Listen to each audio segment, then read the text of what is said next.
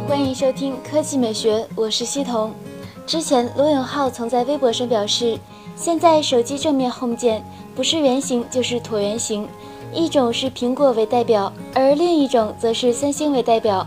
而目前不少手机厂商都选择椭圆形。对于这样的情况，罗永浩还在自己的微博中反问：为什么不选择像 iPhone 那样的圆形设计呢？怕被告吗？这似乎暗示锤子新机极可能使用类似 iPhone 上圆形的正面按键。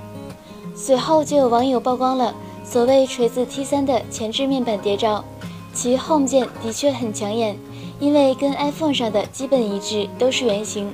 现在又有网友在微博上放出锤子宣传海报，如果信息属实的话，那么锤子科技很有可能在八月二十三日晚七点半举办新品发布会。主角据说除了 T3 外，还会有坚果二代。目前最大的疑问就是，罗永浩曾强调 T 系列手机不会放弃三粒实体按键设计，而现在圆形 Home 键的出现看起来有些突然，难不成这是给坚果二代使用的吗？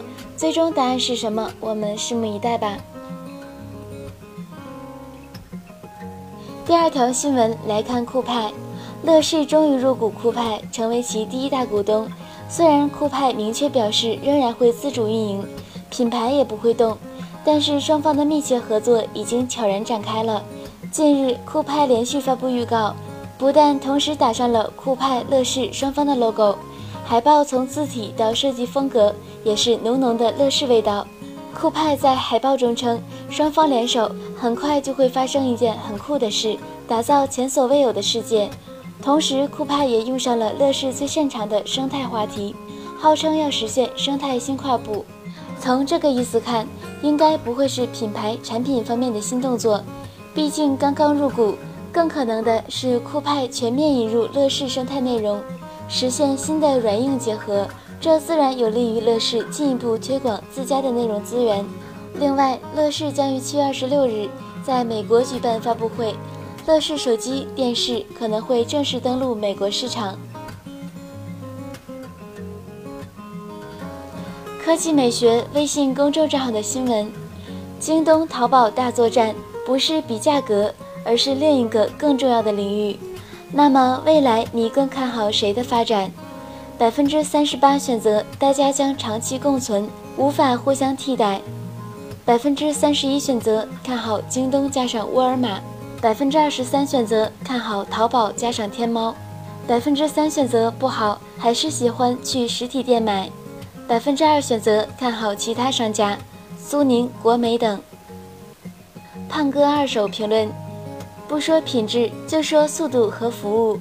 京东甩淘宝一个太平洋，京东下单单上写了几号就是几号到，贵重或者大件物品都会提前一天通知你。送达后第二天还会再打一次确认。夏天空调、冰箱，京东安装好了会提醒你先试用，箱子保留半年做保修，有问题退换货会来电话预约。淘宝什么时候能有？叉叉评论：京东商城太好了，才让京东变成了二手东。退货程序太简单，怎么说呢？对于真诚的买家来说是件好事，但是对于黑心买家来说。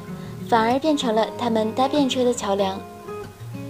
花落无声评论：京东商城太多私人商铺，以前主打的自营也有很多翻新集和退回包装集，线下快递送货质量不一，缺乏管理模式。相比之下，淘宝本身已经完善了线上，天猫正品，淘宝二手或者便宜货，心中依然有数。集合众多物流，成立菜鸟驿站。